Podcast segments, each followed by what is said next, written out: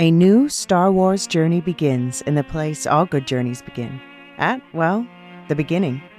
This Star Wars Day, I'm excited to introduce the new Star Wars Canon Timeline podcast, where we will piece together the complete story of that galaxy far, far away in timeline order from the dawn of the Jedi through the great unknown following the sequel trilogy. This is a podcast for both Star Wars superfans and complete newbies. Listen to the short intro episode now to hear how it works and what to expect over the coming weeks as we set the stage for the new television series The Acolyte, which we will be covering with weekly breakdowns. Subscribe to the Star Wars Canon Timeline podcast wherever you listen to take part in one of the most epic and expansive stories ever told, following all the twists and turns from start to finish. May the 4th be with you all, all month and beyond.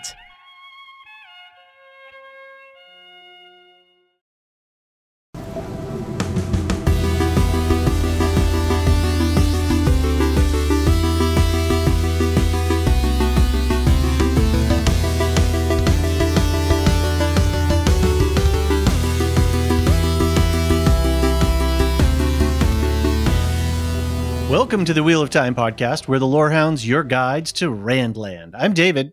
I'm John, and this is our coverage of the Amazon Prime original series, The Wheel of Time. In this podcast, we're going to re release our 2022 interview with Dr. Michael Livingston, author of Origins of the Wheel of Time, a book that breaks down the roots of Robert Jordan's massive fantasy world. Be sure to stick around to the end of the podcast for programming notes about our podcasting schedule for the rest of August and September, and of course, our coverage plans for the Wheel of Time. For early and ad free access and exclusive content to all of our podcasts, visit us at patreon.com slash the lorehounds. Also, if you're enjoying our content and want to give us a little leg up, leave us a review or and or a rating on Apple Podcasts. Uh, ratings and reviews really help people find our podcasts, even in the Aiel waste section. Pretty, yeah, you got it. You got it. I got it. it. Okay, I was Aiel, really yep. nervous. I, I, don't want to get the hate mail of mispronouncing right. the beloved titles of Robert Jordan. I want to be them respectful. completely change it for the show. You're right. Watch, exactly. watch them completely change it. we love to respond to your questions, thoughts, and theories on air. So send us feedback for the next episode. Send emails to WOT at thelorehounds.com or head over to our website and either use the voicemail feature or the contact form. You can also post a message in our Discord server and we can include those as well. Links to all of that in the show notes. John, Wheel David. of Time. Wheel of Season Time. one is done. Season two is just about to start. We are getting up for gearing up for our coverage. So maybe before we talk about this re-release of this interview, do you want to just run through our coverage plans really fast? Yeah, you know, this was the second show we agreed to cover. Right. We've been And we waiting have- for this. We have covered like 10 time. shows since then. Yeah. yeah. And so we're really excited for it, I think. I am, at least. Yeah, I'm, and too. and uh, we've got screeners for the first half of the season, which is very exciting, and will allow us to put our episodes out on Friday, the day it airs. And uh, yeah, yeah, I'm I'm excited for it. So we're gonna have weekly recaps, reviews, all that. Uh, patrons are going to get it a few hours earlier because I got to space it out with Foundation, which is also coming out Right, on right. Fridays. And uh, Ahsoka is coming in, so we've got Right, we're in a bumper right. crop right now. Yeah, I had to I had to do some wizardry with the schedule over there because Yeah, it it's uh it's getting to be a crazy fall. But I'm really excited to do this. We're going to do our spoiler free review, of course, as we usually do. You know, we're not going to spoil anything from the books. We're not going to obviously spoil anything from future screeners because we would get in trouble. And um, we will also have a segment with Elysia, you may know from our other podcast and from her podcast, Wolf Chef Dust. Uh, she's going to come on. She's going to talk to me about the books, which we both read. Uh, and we're going to call it the White Tower segment. That's going to be at the end of the podcast. David's going to hop off. You're going to get many warnings that the book Yes. spoilers are coming. And then so come with me if you want to live, if you don't want to be spoiled. There you go. There you go.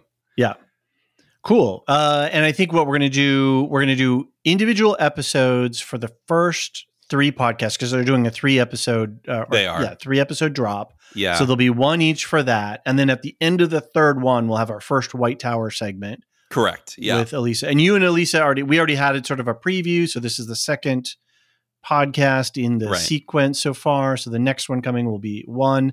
We'll have two and three, and then we'll um, at the end of the season We'll do one more about it. We'll drop it about a week after the season is over. That way, we'll have time to collect your feedback uh, and your thoughts for what you thought of uh, season two overall and and how things are going. So be sure to send us emails or jump on the Discord server so that we can collect all that feedback for the end yeah. of the season. And Elysia is going to join us for that whole of that episode too.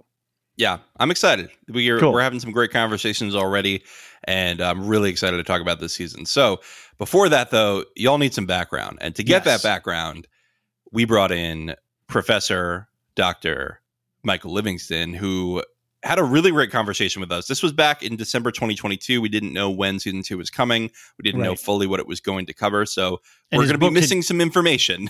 ju- his book had just come out at the same right, time, right. right? It's a really great read, and I hope yeah. that people pick it up from this because he, he, I mean, I'll let him tell you in the interview, but uh, you know, he he really goes into the Arthurian roots of the Wheel of Time and how it differs from Tolkien, how it's similar to Tolkien. It's it's really a great conversation. He's a big proponent of academic studies of fantasy, and that was an inspiring thing to read in his book and to talk to him about. So yeah, I hope everyone sticks around for the conversation. And either way, hope that we see you this season on the Wheel of Time. Yeah, and stick around to the end of the podcast. We'll uh, talk about some of our coverage plans, uh, the plans that are, you know, stuff that's happening with our affiliates. Properly Howard is uh, jumping into their season. Elysia's got stuff going on in June. We've got a lot of things happening. Stick around to the end of the podcast and, and we'll talk about all those things that are going on. And as usual, do thank all of our patrons. Okay, with us today is Dr. Michael Livingston of The Citadel, author of Origins of the Wheel of Time. Michael, how are you today? I'm doing well. Thanks for having me on. Thanks for coming on. Uh, I just read your book this week. It was excellent, and I'm really excited to dig into this with you. Oh, I'm, I'm so glad you enjoyed it. Appreciate it. Yeah, you know, I, I'm a huge fan of the Wheel of Time. I had to convince David to to cover the series with me. We we generally cover TV over here, um, but but I, I'm a big fan of the Wheel of Time books. Of course, season one was a little shaky um, compared to the books, which you know I, I think are are great all the way through. So we're excited for we- season two, and in the interim, before season two starts, we're digging a little deeper into the books here, and so we wanted to hear all about your new book. It came out uh, November eighth, and uh, it's available now wherever you get your books, and we'll drop a link to uh, Michael's website in the description. So, Michael, if you could tell us what was your inspiration behind Origins? Uh, so, great question. This is a book that is, uh, I like to kind of say, outworld focus as opposed to inworld focus. So, one of the great things about the Wheel of Time is its is its depth, right? It's its complexity, uh, the depth of the cultures, the histories that he's built, um, you know, the amazing family trees, all this stuff. It's so expansive and uh, and kind of realized, you know, which makes sense. It's like four point four million words or whatever it is. You know, like it's it's a lot, and right. and so it has this amazing, amazing kind of in-world quality. And we've had great resources for that. The uh, the Wheel of Time Companion, for instance, um, the uh, World of Robert Jordan's Wheel of Time, uh, called the White Book, uh, that, that sort of detail that that material. But one of the things that's interesting about about Jordan is the way that he used our world to create that. And uh, you know, this is something that I've always gravitated towards. Uh, you know, I'm a, I'm a historian and a you know literary specialist of of the medieval world. Uh, you know, cut my teeth on Tolkien, and this is something Tolkien did, uh, kind of looking backwards, and has been you know kind of really really uh, you know kind of shaped Tolkien studies. Uh, is this idea of how he's using the past? Mean, I've I've written on that and gone to the Tolkien archives and all that and you know Jordan's doing the same kind of thing, and nobody was was was talking about it in a uh, in a sort of gathered up kind of academic like you know let's like really show this to people. There there are websites, there's some amazing websites that have talked about this, and I've done lectures over the years, but uh, never had kind of been pulled all together into one sort of you know, public facing. Here's what he was doing. So uh, so I, I I was kind of you know picked to do this, and uh, it was it was amazing amazing thing to do. Yeah, you know, you, you mentioned you were picked to do this. I know the team Jordan was very involved. They they hand selected you to dig into this work. Uh, how was it wor- working with Harriet McDougal? I, an absolute honor. I mean, you know, Harriet is one of the greatest Sorry, science. who Harriet? Harriet is the widow of Robert Jordan. But Oh, was actually first his editor Right. and one of the greatest science fiction and fantasy editors kind of of all time. I mean, this is she edited Ender's Game, like among a, a plethora of amazing works, and uh, so yeah, getting to work with her was amazing. so was she an editor in her own right before she married Jordan? Yes, yes, Got it. Okay. she nice. was she was his editor, and then and then they got married. and then they got married. Wow, that's pretty awesome. Yeah. yeah so she's she's the uh the kind of founding editor of tor books. And and that's how they sort of got to know each other. Uh and i go Cool. i go through the entire kind of uh, it's a, i mean it's a it's a beautiful love story uh of the two of them. And i, I go through that in my biography of uh, of jordan that, that kind of starts the book. Uh because it, it is so integral then to the creation of the wheel of time is kind of harriet's sort of force behind this and I wanted to highlight that for people. And so, yeah, the the opportunity to work with, uh, you know, work with her to get edits from her, uh, you know, that was that was crazy, right? You know, to get like her hand edits on pages. I'm like, my God, she edited Ender's Game, like, and she's editing my stuff. like, what is going on? And and Did you get all fanboy? yeah, I was totally fanboy. I, I, I fanboyed constantly in the making of this. I mean, to be given full access to all the notes, all like everything that he had touched, and everyone. Right? You know, do you want to talk to to Tom Doherty of Tor Books? Yeah, here you go. You know, do you want to talk to Brandon Sanderson? Here you go. You want to talk to like it was just, and you know, here's the call list. Who do you want to talk to? What do you want to see? uh, and then to have the the kind of the check of of of, of Harriet and Team Jordan, his assistants, all to be able to say, you know, yeah, we think this is correct. Like, you know, yeah, this this is right.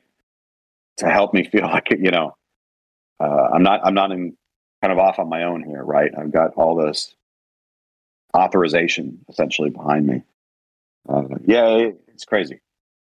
It's fascinating because it seems like they sort of handed you the Christopher Tolkien keys, whereas Christopher was, you know, given full access to his father's work after his passing and, and was able to do whatever he wanted with it. It seems like you've sort of gotten to take up that mantle a little bit with Jordan.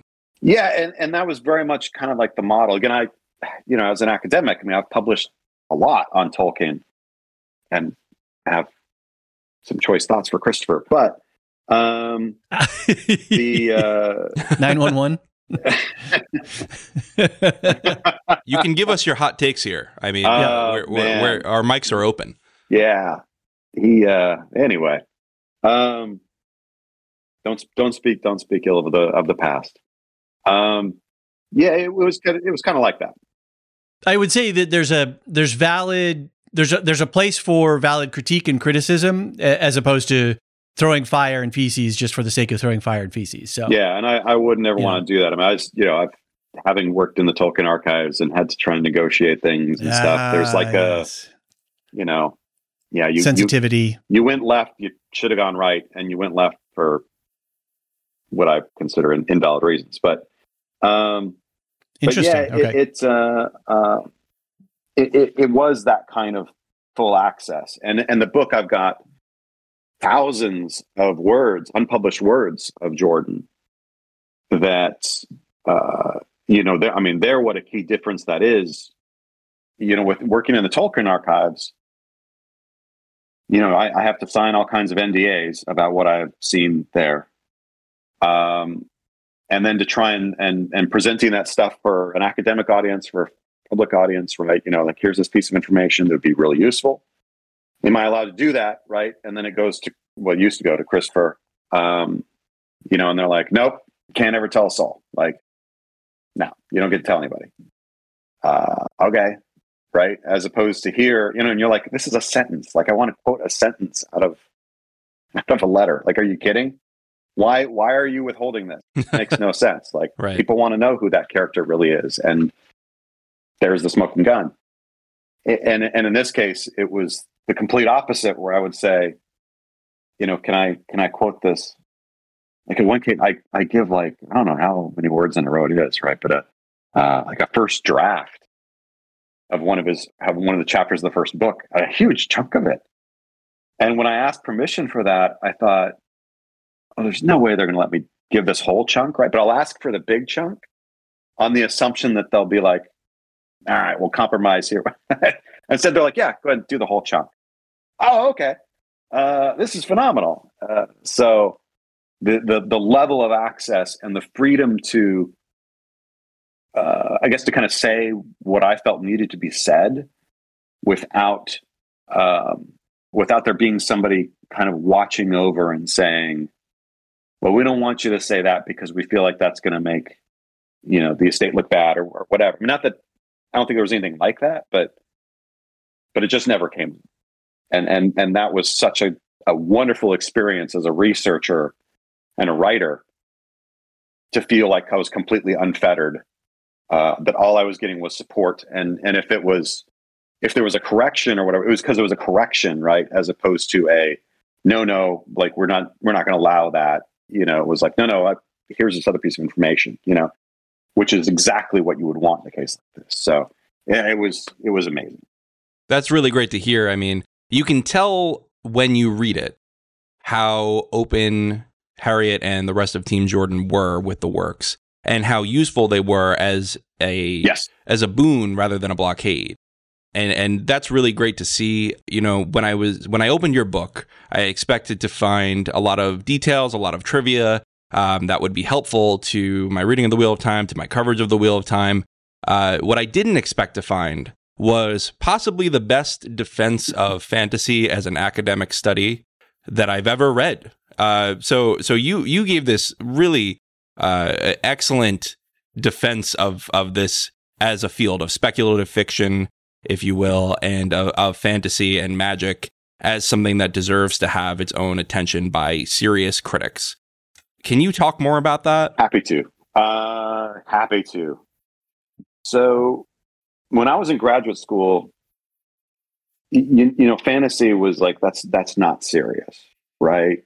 You know, like that's not liter that's not literature, right. right? Quote unquote, capital L, and and that always really ticked me off. And at, like while I was in graduate school, Tolkien studies started kind of like coalescing and being valid for at least kind of like part of the world, right? I mean, there's, there were still people that were like, no, no, no, you know, nose in the air kind of thing. But but Tolkien studies was kind of happening, and and a large part of that due to like Tom Shippey, uh, you know, his amazing work, you know, Road to Middle Earth and Author of the Century.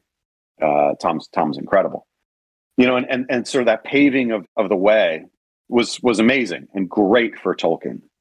But even so, uh, you know, I remember at the University of Rochester, I wanted to teach a, a, a class for the undergraduates on Tolkien, and there was real resistance. You know, like, well, that's not real literature, right? I was actually that's not real literature, and nobody would take it anyway. And it's like they would, uh, and also it's real. It's real literature, right? and and finally uh, finally got to teach that class uh, and it crashed the crashed the servers um, people trying to trying to roll up for it That's and awesome. they hadn't put a cap on the class so they had thought well maybe he'll the class will make with 10 you know whatever and ended up being 100 students like in an auditorium like it was just bonkers which i was like i told you right and you know and then when i came to the citadel which was jordan's alma mater Is that the Citadel, the military academy in the Carolinas? Yes, the military college of South Carolina. Right. Okay. Thank you. Yeah, and there was kind of a you know like uh, you, know it, is is the wheel of time. It was just like Tolkien had been, you know, like twenty years earlier, kind of thing. The same thing, and it really bothered me. And then when when Jordan was going to be inducted into the South Carolina Academy of Authors, and he had he had just died. Uh, fortunately, he knew that he had had been awarded this uh, before his death, um, but but the induction had not taken place. And the induction took place on my campus, and and I was asked. They said, "Well, can can you talk because you know his work? You're a professor, you know, you're a professor here. That'll all look really good. Would you be willing to do that?" And I'm like, "Yeah, of course. I mean, you're kidding. I, I, you know, I'll talk about him to anybody anywhere, sure." And uh, and then somebody told me, and I don't know if this is true, but somebody said, you know, there are some people that aren't really sure. You know, South Carolina Academy of Authors is, you know, sort of has a literary uh, acknowledgement to it, right? And and you know, does this really count because it's fantasy?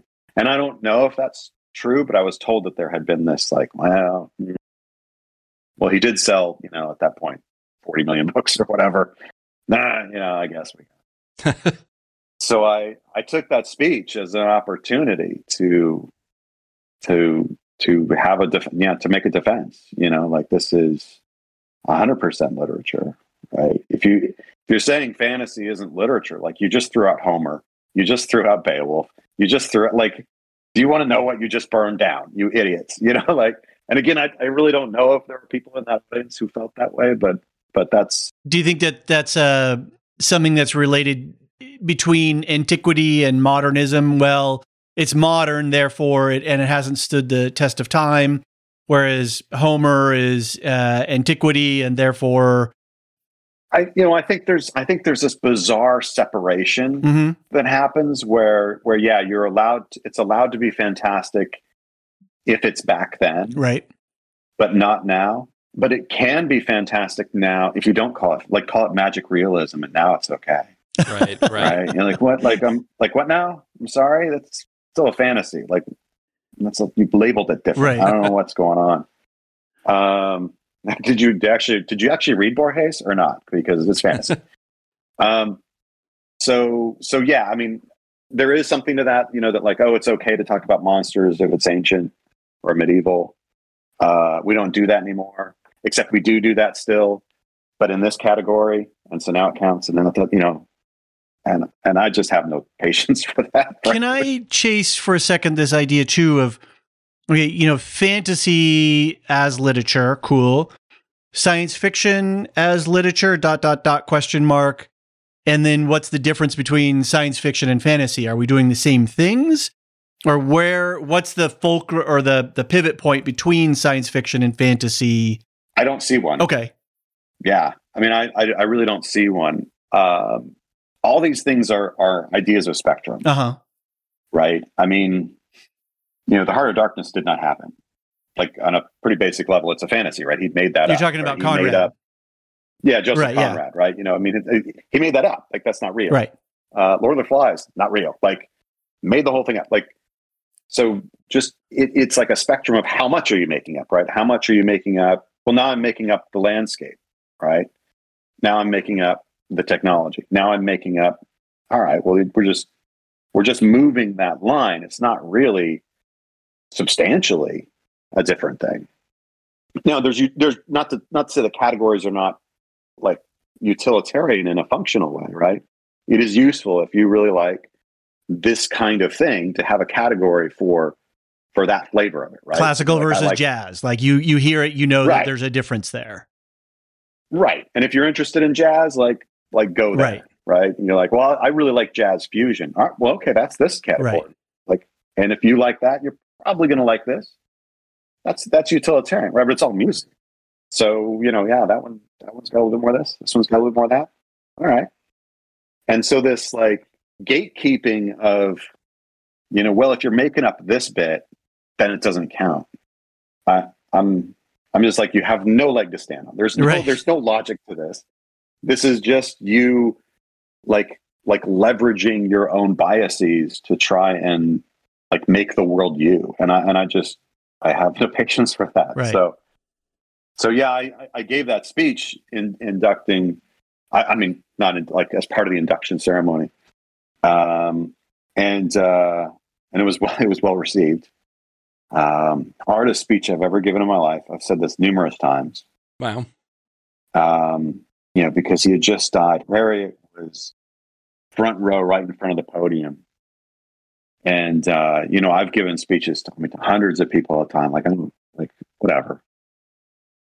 But man, I was like, I can't look at her because I'll break, right? Because I because you could just see the, all the emotion she was like holding in and stuff, and it was just like I can't I can't look at her. I won't be able to keep cool. And so I, and I've of course apologized to her numerous times since. Like, I'm so sorry I'm giving that speech. I could not look at you. I was talking to you, but I couldn't look at you because like it was this huge group of people and I couldn't I couldn't do that. Um, she was like, It's okay. I was crying for both of us. uh, fair enough. So uh, so yeah, I basically took like that speech and the idea of it, and yeah, I incorporated into the into the text of this to to, you know to kind of again like you know make this make this okay you know just to say this is this is an okay thing. Like you can love this. Um, i mean I'm, I'm like on the one hand i'm like why do you why the hell do you need me to tell you it's okay right? You shouldn't. But but i also know from from experience that it does matter to people right? There is a kind of you know this professor said that it's okay. And and and there's a relief to that. And you know i would i would say like you like you don't need me to tell you something's okay but but if it if it helps like awesome. It's okay you know like it's Right. good stuff. And be be happy with it. Love it. Study it. Like you know treat it as homer like go for it. Uh, there's no reason not to do that. Right. and so yeah i'm, I'm glad that you you thought it, that defense was was good um it certainly came from the heart from my side No, you could tell. You could tell reading the book. I was reading the section on, and, and actually, let's take a, a step back quickly and talk about the structure of your book, because this was something Okay. that I was not sure what it was going to be going in. And what I found was it was sort of half this prose based uh, background story, a breakdown of, of Jordan's uh, writing technique. It even has a full chapter on Tolkien and Jordan, which was really excellent and and something that comes up a lot because of the similarities between the Eye of the World and the Lord of the Rings. I have it in my notes mm-hmm. right here. question mark. Tolkien Jordan. Question mark. Question mark. right. But but as you point out, Jordan sort of takes what Tolkien did and went a step farther. And what I want to know is how did you go about deconstructing Jordan's writing process to the point where you get to these Arthurian legends that you mentioned and to the point where you can sort of compare contrast with Tolkien in such detail? I, by careful step th- you know this was the thing that one of the things that drew me to jordan in the first place you know when i was 15 years old and picked up by the wolf the first time uh, and even in the, the prologue you get these the, the one i always mention to people because I, I think it's fairly recognizable uh, you know as a reference to the gates of paradisen and i'm like at the age of 15 i was like that's the gates of paradise isn't it? Like I feel like he's up to something, and and that kind of drew me in because I'm I'm somebody who likes, you know, puzzles, and and um, here's one of the things I love in my you know, being a, a medieval military historian, right? The you know what happened at the Battle of Agincourt. I mean, that's a puzzle, right? You know, I've got clues, pieces, and then I try and coalesce them into a complete picture. And so that the the idea that that was something that was happening within these books captivated me.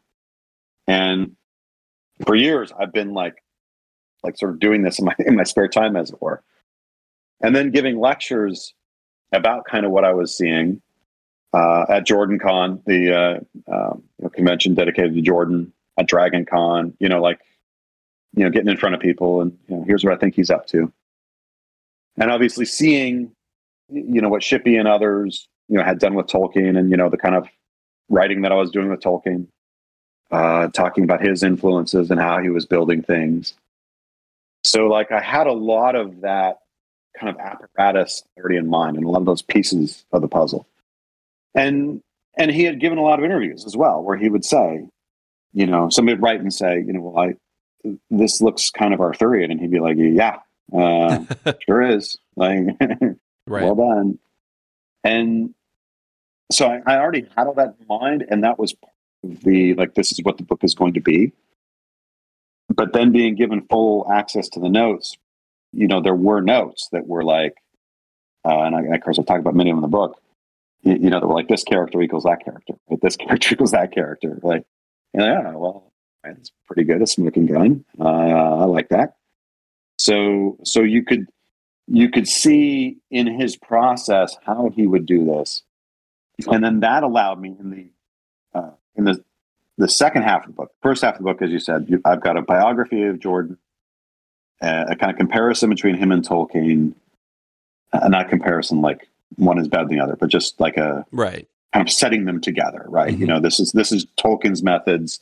Here's how Jordan kind of built on that on that model, uh, and then I've got a chapter of of his Jordan's writing process, going through the notes, going through like this was the first seed, right? Then he layers in this, then he layers in this. Here's all the drafts and, and things to to walk people through that. And then the second half of the book is a glossary of people, places, items, events that sort of say like this is where he got it. The way the wheel of time works, it's it's rarely just one thing, right? Right. Um, you know, Rand al'Thor is is doesn't equal King Arthur. Like like that's a piece of that puzzle. Right.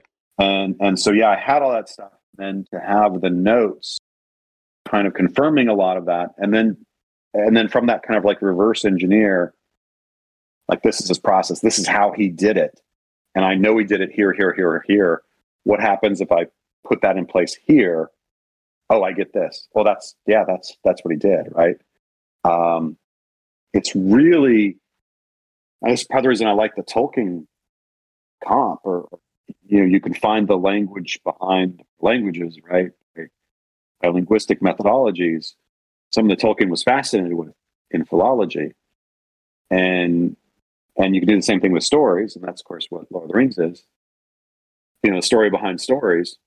It, you know, Jordan's doing the same thing, and so it, it uh, once you see his method in place, it's pretty easy to start spotting it everywhere. And by no means is this book the totality of this. It is like the tip of the iceberg uh, of, of that of this happening because he does it all over the place. All right, we're going to take a quick break and we'll be right back.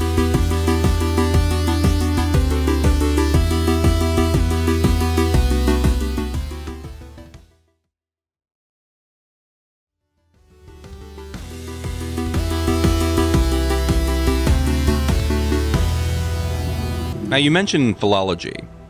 You've described philology in the book in a way that I had not thought of it before because everyone associates it with language because of who Tolkien was, about the courses he taught, uh, the writings he did outside the Lord of the Rings.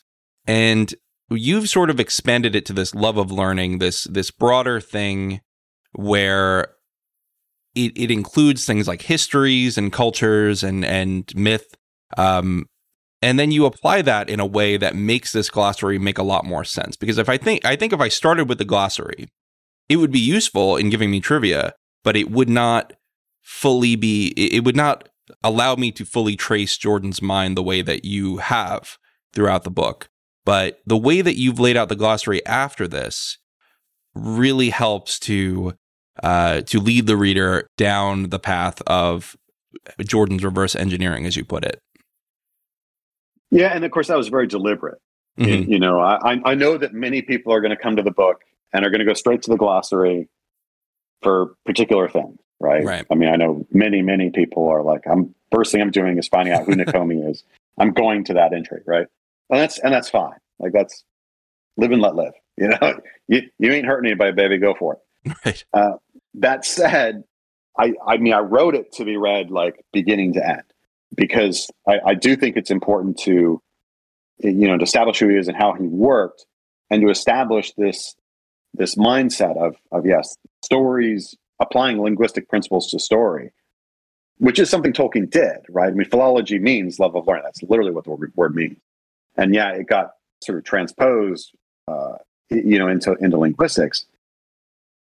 You know because that's where it starts with you know sanskrit and the commonalities with with greek and latin. Uh-huh. um, you know, back in the day. But certain, certainly Tolkien is trying to uh, to view this in story terms, and and Jordan is just like, yeah, man, to go down that rabbit hole, and and then adds into it, uh, you know, other other writers like uh, Robert Graves, White Goddess, uh, and what he's doing, which is again kind of similar. So, ideally, from my point of view, a, a reading of the book in which you you get through those those first chapters. Hopefully, it's not like through like it was a homer to do, but like you do those before you get into the glossary. Yeah, the glossary will make more sense because now you can see this is how he did it, and I'm just giving you like the final like result of that for for each entry, right? I don't right trace the entire process in that entry. The book would be too bloody big. But you know, to say like like these connect, and you know why because you know what the process is, right? Um, so so yeah, that, it certainly is kind of meant to read that way. But I mean, if anybody's listening wants to do it elsewise, it's fine. no, I, I definitely agree with you. It it makes more sense going front to back. Uh, so yeah. and and it's it's it very interesting because it does feel like sort of two volumes of a book there, uh, where where uh, uh another author might have split this into two books, but it, they pair so well together that I'm glad that you put this together here. So. Yeah. My question, and, and as our, our listeners know, I'm I'm an un, uninitiated in the world of Jordan, other than seeing season one on Amazon. It sounds like I could read the first part of the book to understand who Jordan was as an author and and sort of these wider contexts. And then I could use the second half, the the glossary part, as I'm watching, so that I can deconstruct certain elements. Uh, and I'm asking as a specific use case as a, somebody who has not seen anything but season one.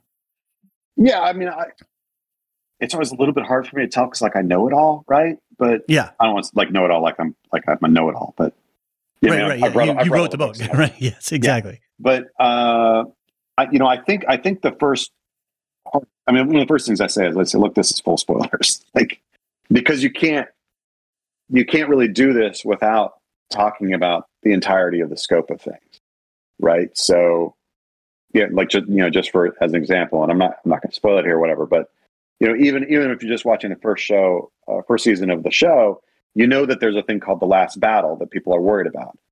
Like I, I talk about in the entries of the glossary, yeah, I talk about the last battle and how that was constructed and the okay. historical stuff that's used.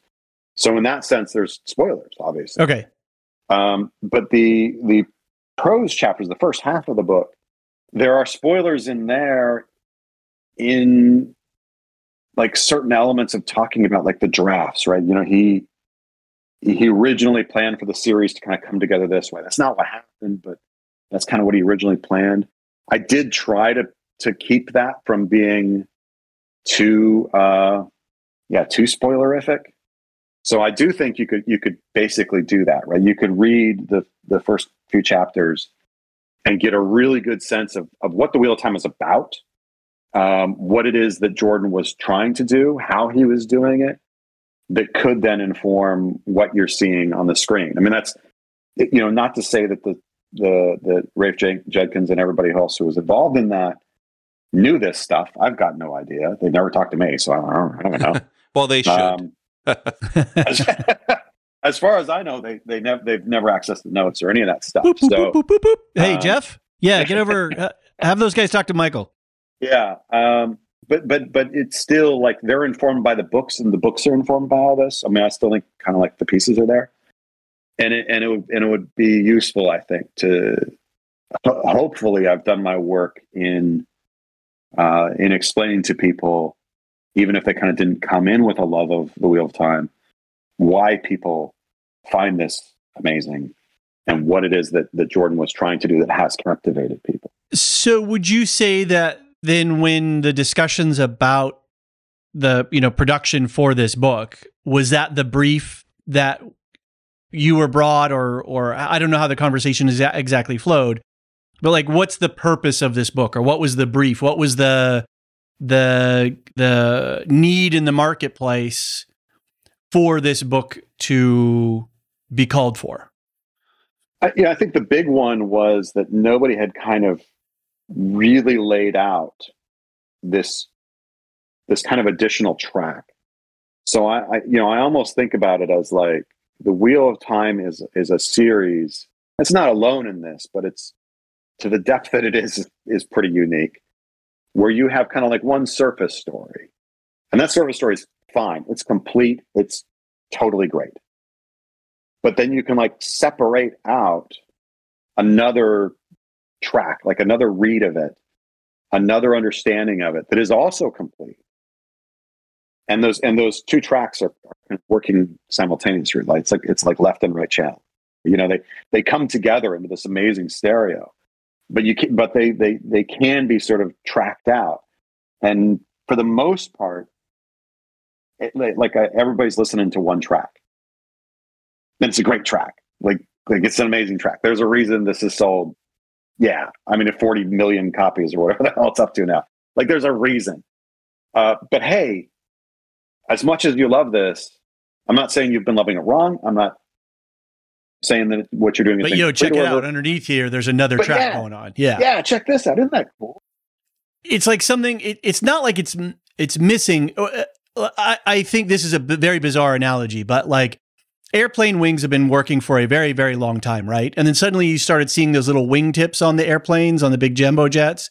Yeah. And I was like, oh, this improves the wing. The wing is fine. But yo, this like adds this whole other thing of efficiency and safety and da da da da da. Yeah. So it it's like either way. It exactly. either way. But exactly. this is isn't this nice that we this, have this? This is really cool. Yeah. Yeah. So that yeah, same kind of thing, right? You know, cool. again, and I, am not saying. I mean, you can ignore this track. It's fine. I mean, I'd, I'd love it if you didn't because I'd like for you to buy my book. But in an like other like, there's no right or wrong way to fan. Like, you can love the Wheel of Time, completely ignore this. Great, like fine. But uh, but I felt like you know when I was giving talks about Jordan and, and talking about this kind of in little bits, there was always this like, oh my god, you're kidding? Like what? And I was like, yeah, it's you know, of course, initially I kind of felt like, like, isn't this how we all are reading? No, like, oh, oh, wow, like, let me share this. Let me share this. And so, yeah, it it was uh, it was definitely what I wanted to get across in the book was this like a, a love of this thing. Some people have called it like a love letter to the fans, and in some like like it is in you know in my heart. I'm like writing this for y'all but but yeah, I'm trying to sort of hopefully help people understand how how awesome the wheel of time is. Not to put too fine a point on it, but you know, like this is amazing stuff. I, I hope y'all can see that. Well, you know, if you find yourself listening to a podcast called the Lorehounds podcast, you probably do want that second layer.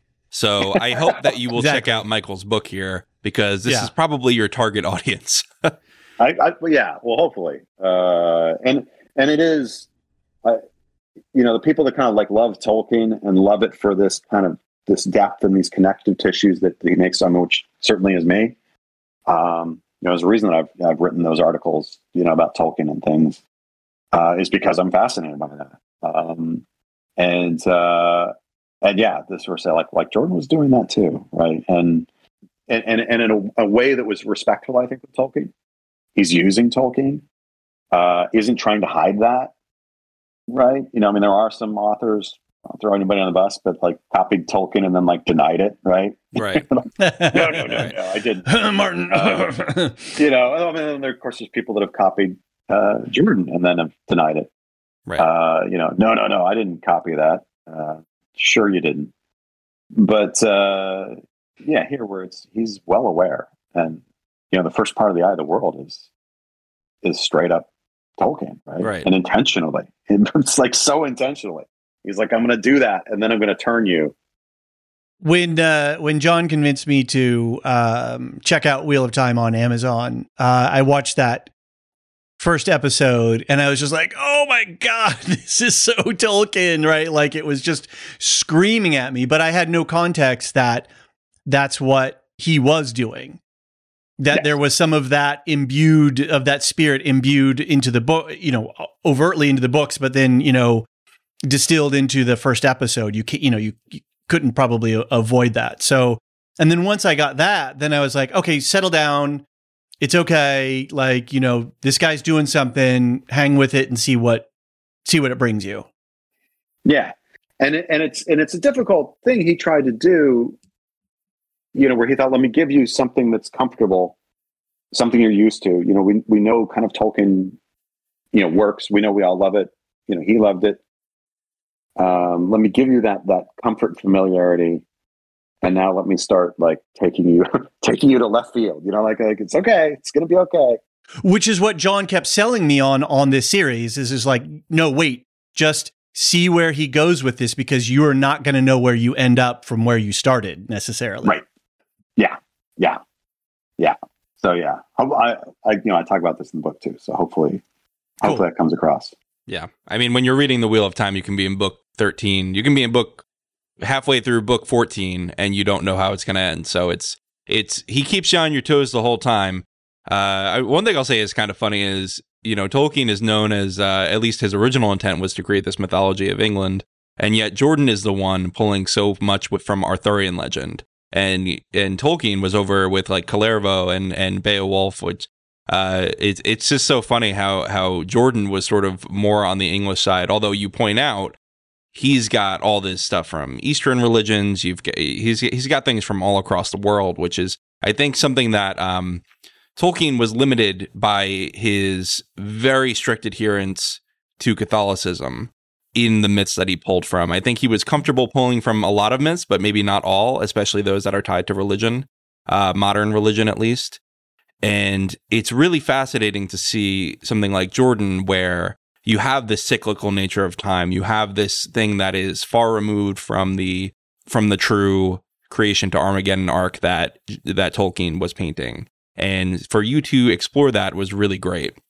Uh, thank you. It is it is part of the fun of it. You know that at any given point, you know this this could be you know taking some of the battles for instance. Right, is his source battle for this something in Vietnam you know, where where he was? Right. Is it Alexander the Great? Is it Napoleon? Is it like because he did all of them? I mean, he did all those things and and and so at any given moment you you really have to be on your toes uh, and it was kind of great fun for somebody like me you know that that that my puzzle is not confined as as, as I said with you know Tolkien you have a fairly limited range of materials that you that that he's grabbing from right. not not said it's not an impressive range because it's extraordinary right um, but it is this is just that and then so much, like so much. It's everything. Um, anything and everything could be in there, and and that and that's daunting uh, because it is very, uh, yeah, like like you know what, where have I not looked?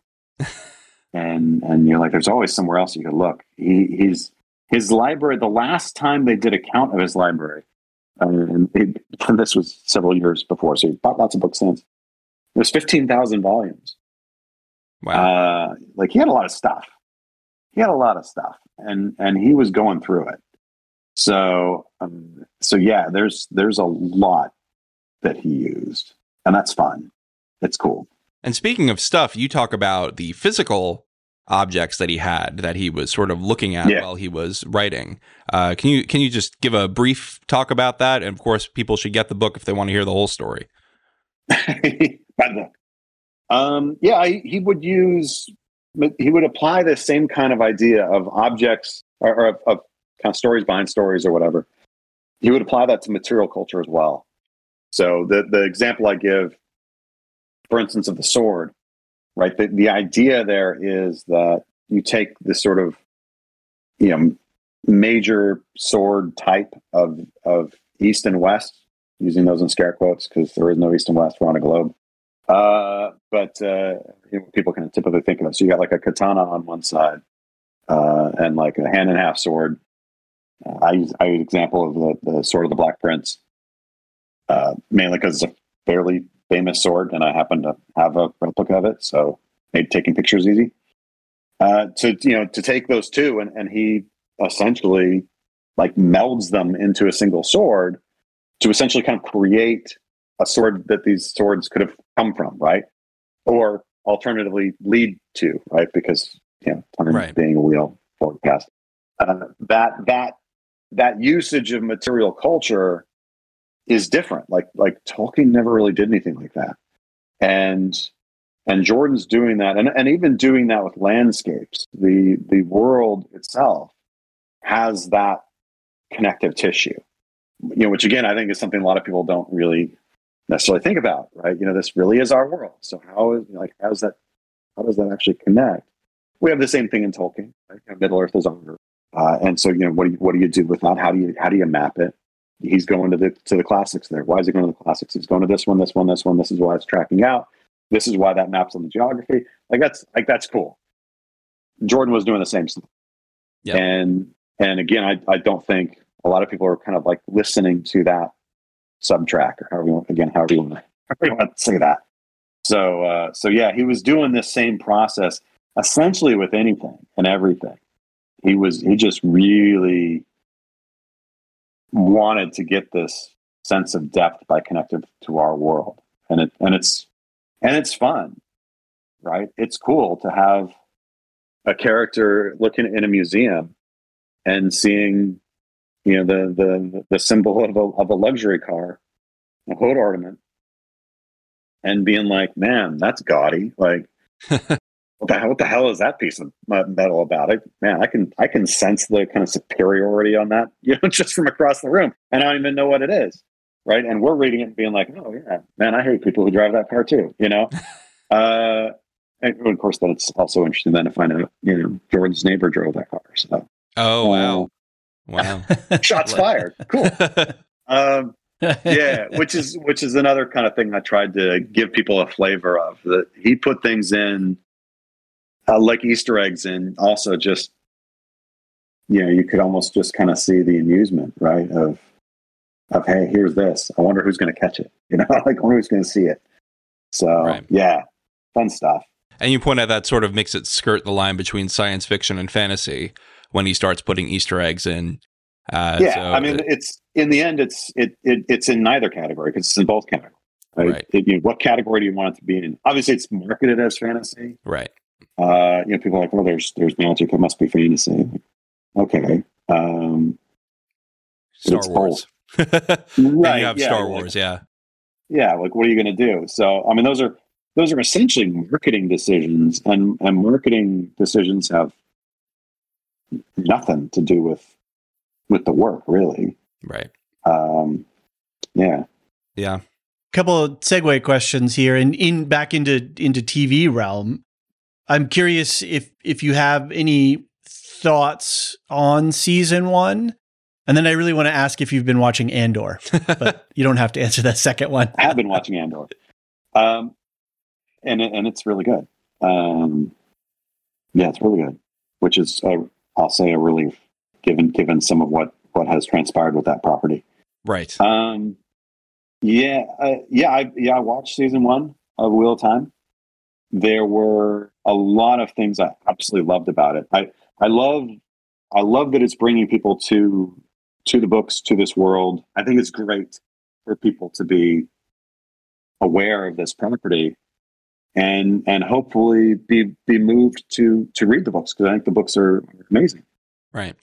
But even if not, like even if you're just like I'm just a, I'm just a TV fan of the thing, like great. Again, like fan like do your fandom how you want to do it, like rock and roll. So I think it's wonderful in that regard. The casting is marvelous. Um, I'm really really pleased with the casting. I think they did a fantastic job, and and and like top to bottom, like even things where I was like, that's you know, this doesn't match my head canon since I was 15. Like, who gives a damn? Like, I, whatever. uh, did they do a good job? Yeah, they did a good job. Great. Yeah, you know, that's awesome. Uh, and and uh, Rosamund Pike as Moiraine, like she kills it. I think she's so good. And and I would and I'd be saying that even if on the audiobook of Origins she didn't like say nice things about me. Right. So Right. Yeah. She does an interview at the end of your audiobook, right? Yeah, yeah, she does an interview at the end of the audiobook and and says my name, and uh like it's legit. It's legit to have Rosamund Pike say your name. I'll, I'll just say that it's it's good. It's good. It's good. It's nice. Uh, let's just listen to that on loop. Um, so yeah, I, the casting's great. I you know I wish I wish that the money that was behind Rings of Power was behind Wheel of Time Yeah. because right. I I think one of those properties is a lot stronger in terms of the writing and uh, and much else. Uh, but the uh, you know I think I think it would have been a, a, good- a good idea, but uh, Jeff Bezos did not ask me. Uh, so yeah, I mean I th- think it was really good. one of the things that we did on our um, pre well during during our rings of power coverage and a little bit before too was you know we talked about uh, tom shippey and something you know we're sort of roughly calling the shippey test which is the whole you know does the medium change the message that whole dialogue between are the changes that showrunners and directors have to do. Do they keep you in the storyline? And were because of the medium did you have to make certain uh, concessions and changes? And uh, you know does that keep you within the core of the message or take you out of the core of the message? I think there was a famous lecture that tom gave uh, tom listen to me uh, professor shippey or whatever his official title is um, gave that i listened to like over and over again. It was a really great analysis of that that question of like okay well here we have the first three lord of the ring movies they had to do a lot of script changes and character changes to overlay things to make it work for a movie. And so we use that sort of test throughout the Rings of Power to see, like, rather than just go, oh, I hated this or oh, that was really good. Like, no, let's actually rationalize this and use a little bit of a framework here and and and um, and apply some analysis as opposed to just emotional reaction. Um, so when if you think of season one of Wheel of Time, end result, do you feel that Amazon kept the core, or did the changes that they had to do for television bend it and shape it so that we're further we're deviating further away from Uh, the changes I thought that, they did make, I thought were were by and large absolutely understandable. Um, you know, Okay. there, there were there were some where I was like, that's that's not. I would have solved that, problem. but but I absolutely recognize the problem that you're solving. Right? You know that that that you Right, you okay, recognize. yeah. You know, this is the problem. We got to solve it. They chose to do it one way. I think that I would have gone another way but I get in, I get entirely what the problem is, and yours is a solution, right? So fine. Um, yeah, there there wasn't anything that I that that kicked me out in that res- that way. Uh, it really it felt a lot like the Peter Jackson Lord of the Rings, right? You know, I mean, yeah, is like they cut Tom Bombadil. Yeah, so would I, right? I mean, Right. I mean, you know, in, in terms of what Tolkien's doing, is Tom Bombadil important? Oh my God, yes. Tom Bombadil is absolutely essential. But it's the first cut. Like, but I'm it's first Right. cut I'm making, you know? And Council of Elrond, right? Like, let's bring that down. You know, right. I mean, you know, and the, and the second cut I'm making uh is is is is is probably the most important thing in the books in Lord of the Rings to me. Uh like the most important thing in those books really is uh is is probably the scouring the Shire. Cut number two. Like, yeah, sucks. But that's what we got to do to like kind of make this work as a film. So so yeah, I you know, I thought that that this was absolutely the kind of equivalent of that in terms of yeah, we're gonna have to cut this, we're gonna have to bring these things together, we're gonna have to add this subplot to establish these things that you know we slow burned in in the books and we can't slow burn it, right? And we you know we we got to do this. Great. I, I didn't have any problem with any of that. I, I was I was really uh, really pleased with all that. Uh, you know, when I've you know about the only thing that I've I was like, oh dang it, is uh, is is the same thing I'm always mad with in almost any of these films or TV shows, whatever, uh, which is the military stuff, right? And Right. that's like I'm I'm a medieval military historian. Like, of course I'm going to be pissed if you got the trebuchet pointed the wrong way. Um, boy. like you know, or if you know if you're like, you know, Game of Thrones, like you know, that's did you did you just literally throw away your light infantry? Did, did you just do that? Like, what? do you- anybody? like, uh, you know, I get that you want drama. I can give you drama, damn it! Like, and do it correctly. Right. Come on. So, so yeah, there's there's that kind of stuff, you know, where you're like, that's not at all right. And why did you do that? But I'm also like, that's Hollywood. I mean, that's Hollywood, baby. That's how they always are. They don't get it right. Interestingly, when I was, you know, trying to um, uh, watch that first season, when I really started to get strong feels and like go, oh wow, I'm really starting to invest in these characters was um, apparently a whole cloth created subplot about the death of the the warder Yeah. and the Aes Sedai and that relationship, and that blew me away. I was like, "Whoa, this is new. I have not seen this before." And that was John told educated me was like that is all show creation as opposed to and is brilliant is absolutely brilliant and, and again that's the sort of thing where you know the the connection between the Aes Sedai and the warders is is slow burned in the books um, you, you kind of Okay. get pieces of it you, know and you and you come to a full understanding of it. And and yeah they're like no man we you need to understand this. Let's create a subplot that does that. And god it's it's good. It's so good. Uh So yeah good. it's probably my favorite episode of the entire series. Um it does stuff with gender and grief and and ritual. It was just beautiful. No, if, yeah, like if if there was one sort of piece of the whole thing, and I don't I don't know who it was in the writers' room who, who kind of came up with that, but like that would have been the thing that I'd just be like, just high five, like just this is amazing, like like, nailed it. love it, you know. Um, yeah.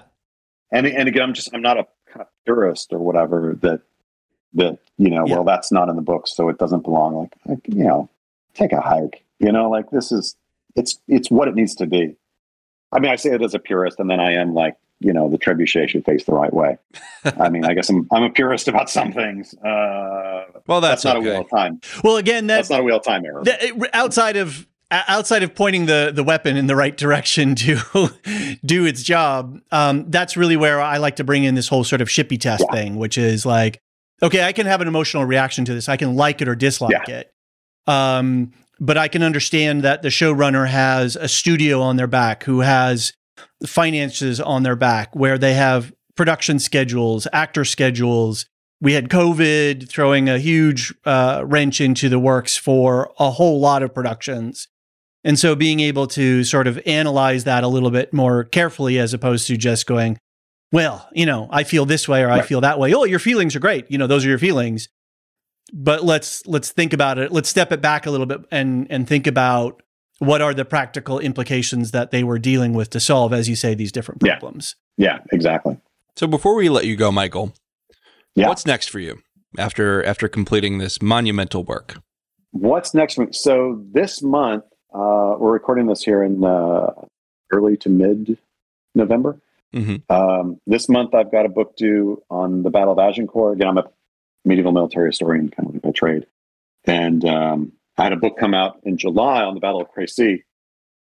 Did very well. It's doing very well, and this is kind of a follow up to it. So it's a popular account of uh, you know for anybody of uh, what you know what what happened at Agincourt, like and what I think really happened, as opposed to you know these are the stories of Agincourt. This is the myth of Agincourt. And I'm like, mm, no, sorry. Here's here's what I think happened, and here's why. I'm always very invested in in. Uh, I don't want to I don't want to lecture on the end result of my work. I want I want to bring people into how I got there, into the journey of it Show your work. Do do the me- show yeah. my work. Yeah. Yeah. Yeah. Be as completely transparent. Like, and, and look, if I get something wrong, like, there's my work. Like, show me, show me where it was wrong. Um, cause I don't, I don't, as I always say, I don't want to be right. I want to get it right. So, Hmm, I like that so distinction. yeah. That, so that, uh, I mean, it's what we should all be after. I'm not sure we all are, but you know, No, there's a, a strong desire for humanity to, uh, for a human being to be in the right, to avoid being wrong, right? Like that's a- right. it's a very and it leads to all kinds of problems. Yeah. Uh, so yeah, I got the uh, the Battle of Agincourt book comes out uh, next year. Again, I, I mean, I got to finish it in a week or two weeks, whatever. Not done yet, but it's getting there. If my editor's listening. Uh, and then a couple months after that, I've, I'm going to be turning in a book on uh, the battles of Thermopylae. So that's looking at uh, you know, the most famous battle, 480 uh, uh, BC, the, the Spartans, 300, etc. There were way more than 300 Spartans there. Uh, and that is that's a mythology that certainly has taken root in uh, certain parts of our American culture. Oh God, yes. So I so I go through that. My myself and my my co-author uh, Michael would go through that. Um, like here's here's the reality, like on the ground, right? You know, reconstructing that from the ground up, and uh, and but it's really a biography of place. So called the, the book's called The Killing Ground. So we do the Battle of Thermopylae 480. Well, that's like the second of I forget how, what our count is of the number of battles that happened there. Like there's a World War II like Nazi tank battle that happens at Thermopylae, and so you know just saying like look here's this ground. You know, as we say, this this may be the bloodiest ground on the planet. Wow! Given the number of battles that have happened over over time, you know, why do they keep happening here?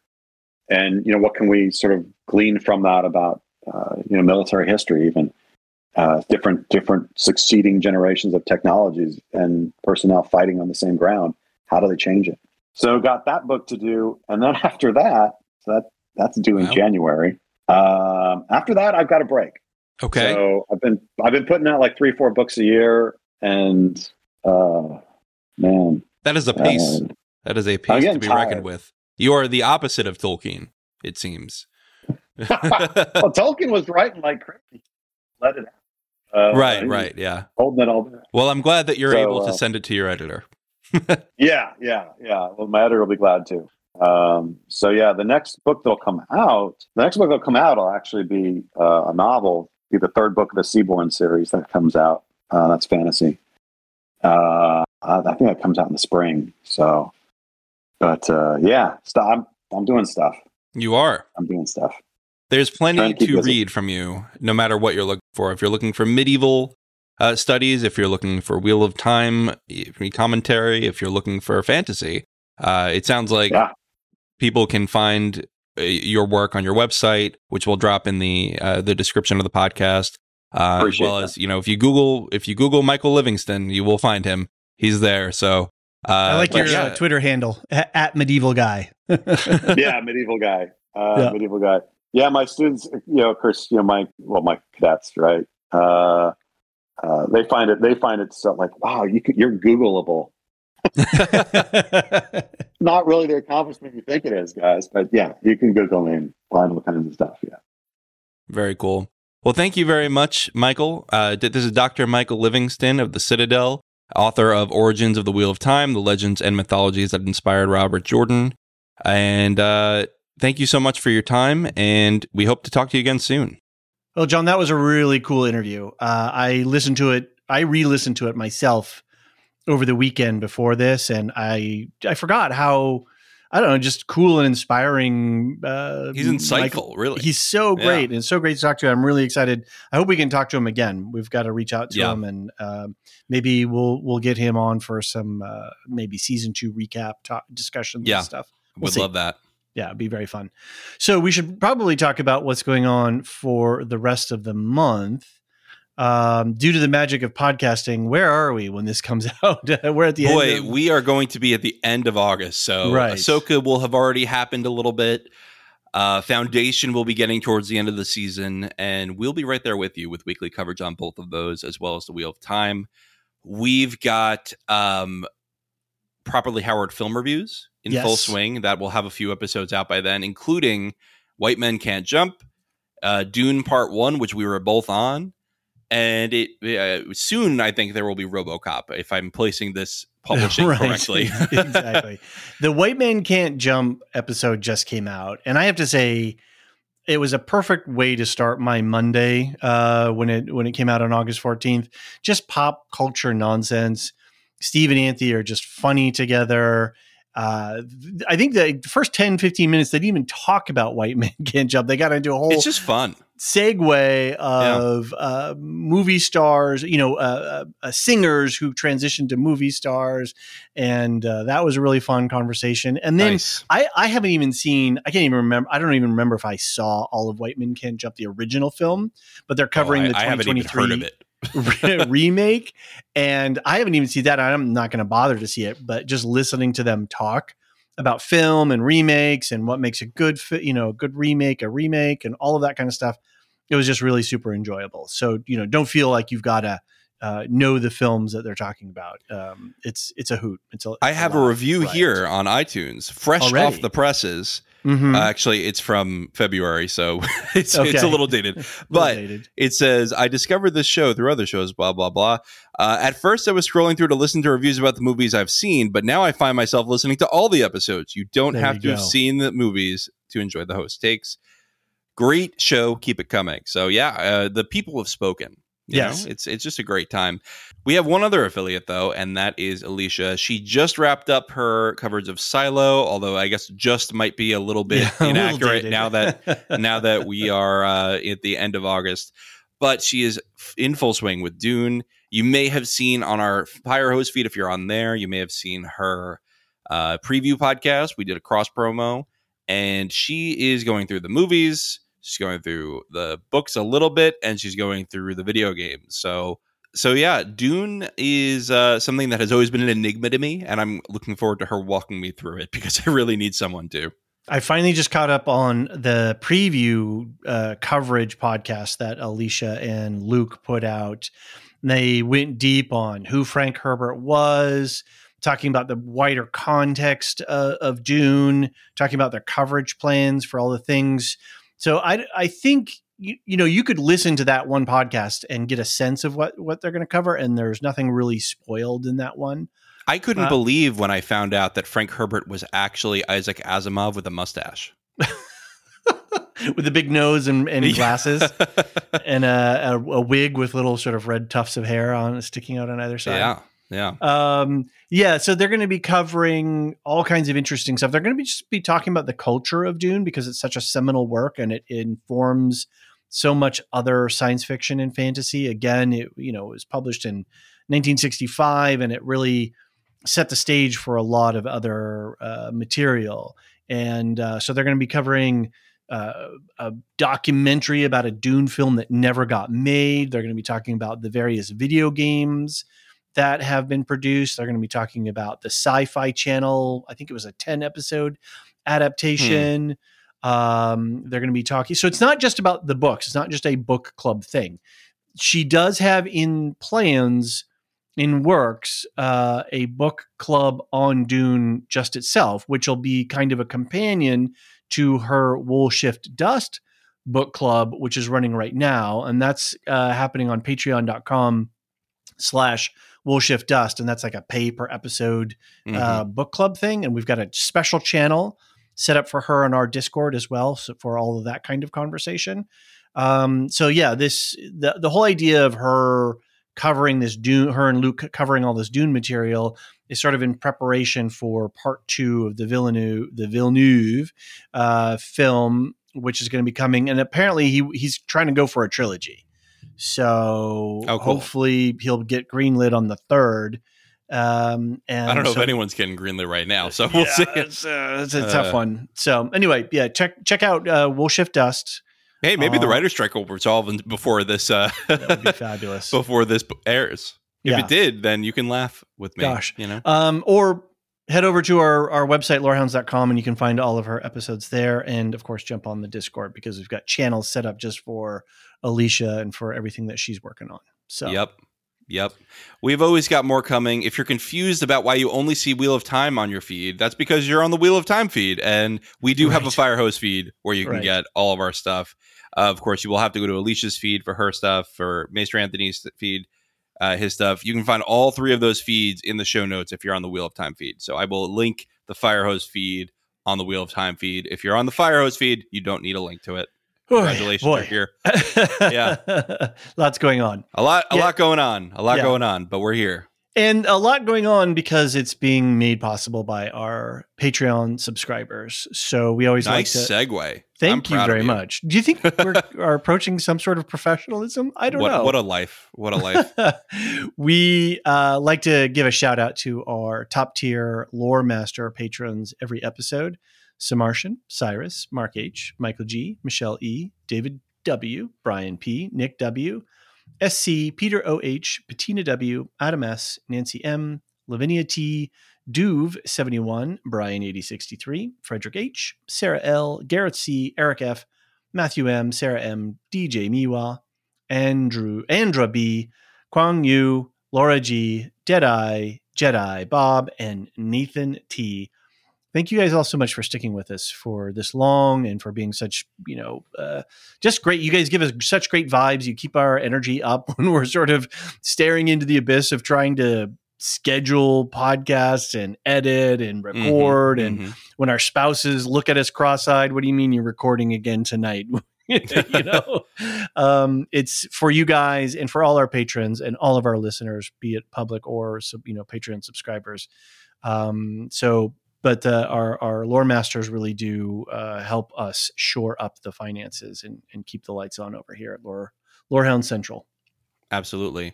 All right. Well, thanks for being here, and we will see you for episode one. The Lorehounds podcast is produced and published by The Lorehounds. You can send questions, feedback, and voicemails at thelorehounds.com slash contact. Get early and ad-free access to all our episodes at patreon.com slash thelorehounds.